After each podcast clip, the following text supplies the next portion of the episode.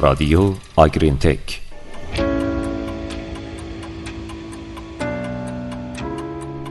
سلام به شما امیدواریم هفته پیش رو پر از خیر و سلامتی باشه براتون در شنبه دهم آبان ماه 99 شنونده پادکست شرکت سوها آگرین تک باشید سلام حالتون چطوره؟ در پادکست 79 به موضوع افزایش مصرف خوراک در گاوهای تازه‌زا می‌پردازیم. لطفا همراه ما باشید. همگی از اهمیت گاوهای تازه‌زا در گله های شیری خبر داریم. این گروه از گاوها از طرفی شاید بشه گفت حساس ترین گاوهای گله به بیماری ها هستند و از طرف دیگه با بیشترین تغییرات فیزیولوژیکی و مدیریتی مواجه میشن. این تغییرات شامل تغییر در گروه بندی، نوع جیره، تغییر در سطح مصرف خوراک، شروع شیردهی و غیره میشه. به همین دلیل بررسی مداوم و کمک به این گاوها برای بهبود شرایط می‌تونه به پیشرفت عملکرد کلی گله کمک کنه. در این دو پادکست یعنی 79 و 80 سعی می‌کنی به دو نکته مهم مدیریتی در گاوهای تازه زا بپردازیم. همونطور که همه می‌دونیم گاوها در اوایل زایش به دلیل مصرف خوراک پایین و تولید شیر بالا در تعادل منفی انرژی هن.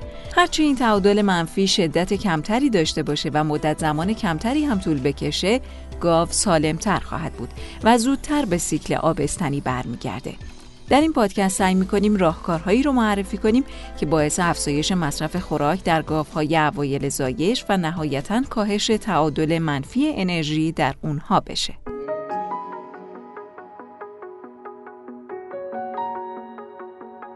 با مراقبت مناسب در دوره خشکی رسیدن به اوج مصرف خوراک در 8 تا 10 هفته بعد از زایش شروع میشه و با تغذیه مناسب بعد از زایش ادامه پیدا می‌کنه.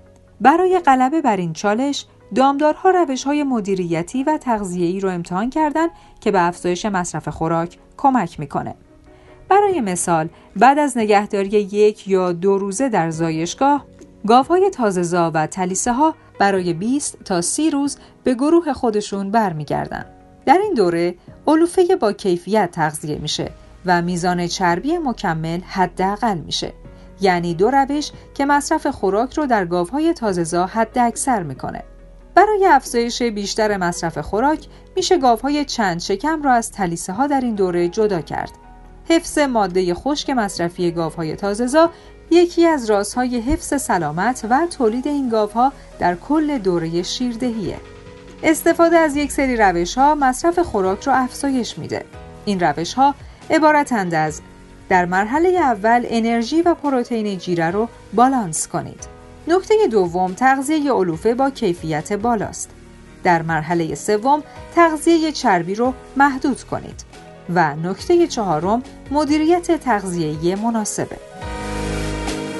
با پادکست شرکت سوها آگرین تک همراه هستید. بله، در مرحله اول انرژی و پروتئین جیره رو بالانس کنید.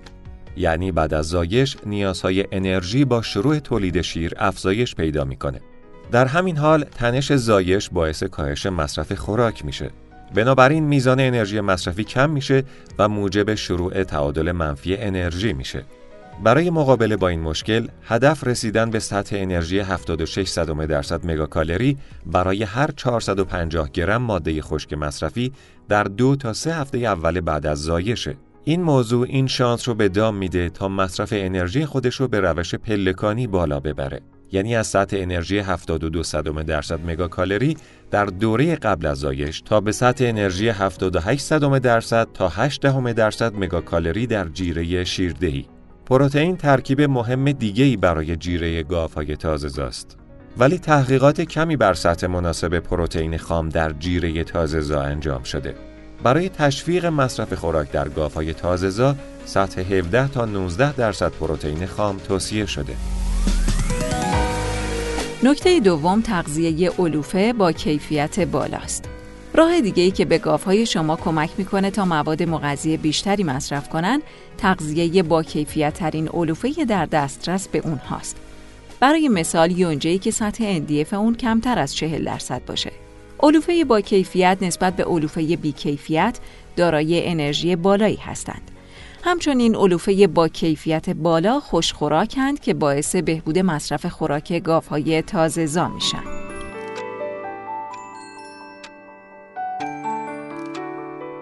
نکته سوم اینه که تغذیه چربی رو محدود کنید. سطح چربی بالاتر از 5 درصد ماده خشک می‌تونه مصرف خوراک گاوهای تازه‌زا رو کاهش بده. در حقیقت گاوهای تازه‌زا به بیشتر از اون و همچنین به افزودن مکمل چربی به جیره نیاز ندارن.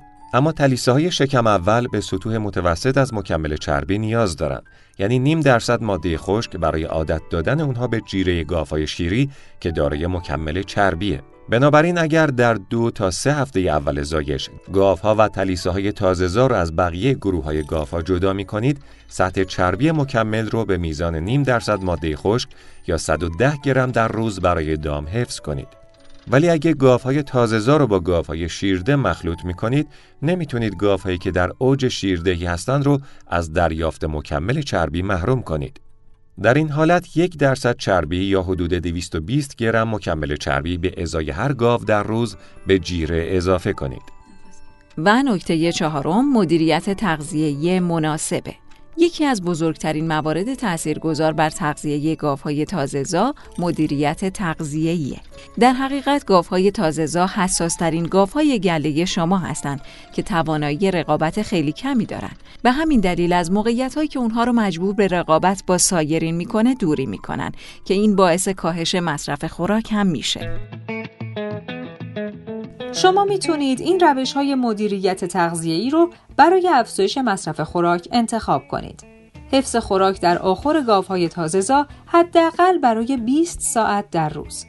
تهیه حداقل 50 تا 61 سانتی متر آخر برای هر دام. توزیع خوراک حداقل سه بار در روز. هل دادن خوراک حداقل چهار بار در روز. تمیز کردن و مدیریت آخر به صورت روزانه. تهیه آب تمیز و تازه در کل روز. تهیه حداقل 30 سانتی متر طول آبخوری برای هر گاو. تهیه حداقل 5 متر مربع فضا اطراف هر آبخوری در فری استایل پسمانده خوراک رو بررسی کنید. گاوهای تازه باید حداقل 5 درصد پساخور داشته باشند. گاوهای شکم اول رو از گاوهای مسنتر جدا کنید. و از سیستم های خنک کننده بالای سر آخر در تنش حرارتی استفاده کنید. از تکنیک هایی که گفته شد برای افزایش ماده خشک مصرفی در دو تا سه هفته اول بعد از زایش استفاده کنید.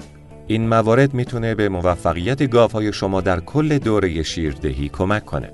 اما دو سوال که بعد از شنیدن این پادکست باید بهش پاسخ بدیم. اول اینکه سطح مناسب چربی مکمل برای گاوهای تازه‌زای چند شکم و شکم اول در صورت نگهداری جداگانه چقدره و اگه به صورت مخلوط با گاوهای شیری نگهداری بشن سطح مناسب چقدر خواهد بود و سوال دوم اینکه چند نکته مدیریتی برای افزایش مصرف خوراک در گاوهای تازه‌زا رو بیان کنید. متشکریم که هر هفته همراه پادکست های ما از رادیو آگرین تک هستید. تا شنبه بعدی خداحافظ. خدا نگهدار.